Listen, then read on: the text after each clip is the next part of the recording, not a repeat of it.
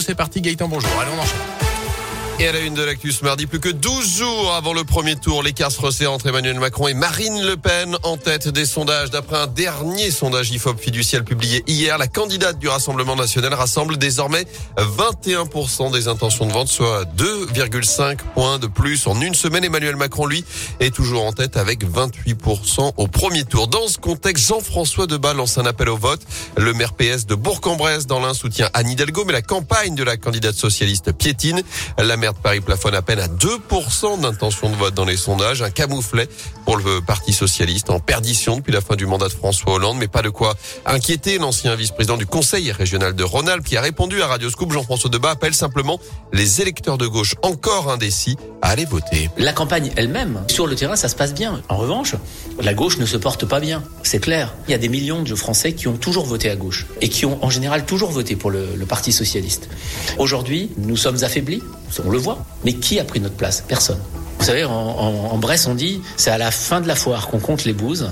C'est pas très élégant peut-être, mais c'est une belle image. Venez voter.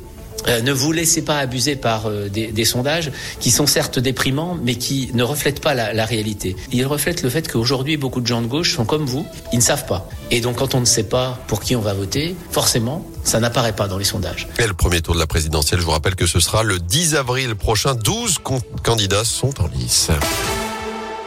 Dans l'actu également des couvertures, des couettes, du paramédical, des couches ou encore de l'alimentation pour bébés. Un nouveau camion est parti hier de saint direction Katowice en Pologne pour venir en aide aux déplacés ukrainiens. La ville a de son côté décidé d'acheter et de fournir 300 litres qui sont partis également hier dans ce euh, camion. Notez qu'on en est au 34e jour de guerre en Ukraine et de nouveaux pourparlers sont prévus aujourd'hui avec les autorités russes du côté de la Turquie. En bref, un homme de 43 ans gravement blessé à Montbrison, victime hier d'un accident de jardinage. D'après les premiers éléments, il s'est fait happer la jambe par son motoculteur, victime de plusieurs plaies et fractures. Il a dû être transporté en urgence absolue vers un hôpital de Lyon. Sur les routes, un jeune homme de 22 ans a dû lui être désincarcéré après cette violente sortie de route hier après-midi à Chazelles-sur-Lyon, route de Viricelle. Il a été transporté à l'hôpital de Feur.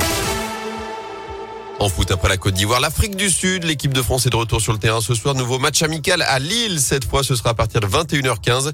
Notez que le capitaine Hugo Lloris ne débutera pas la rencontre. C'est le Milanais Mike Maignan qui sera dans les buts tricolores. Enfin, il n'y aura pas le supporter marseillais à Geoffroy Guichard samedi soir. La préfecture de la Loire a pris un arrêté hier interdisant le déplacement des fans de l'OM pour cette affiche de la 30e journée de Ligue 1. Les autorités évoquent de graves incidents ces dernières années, un risque important de troubles à l'ordre public.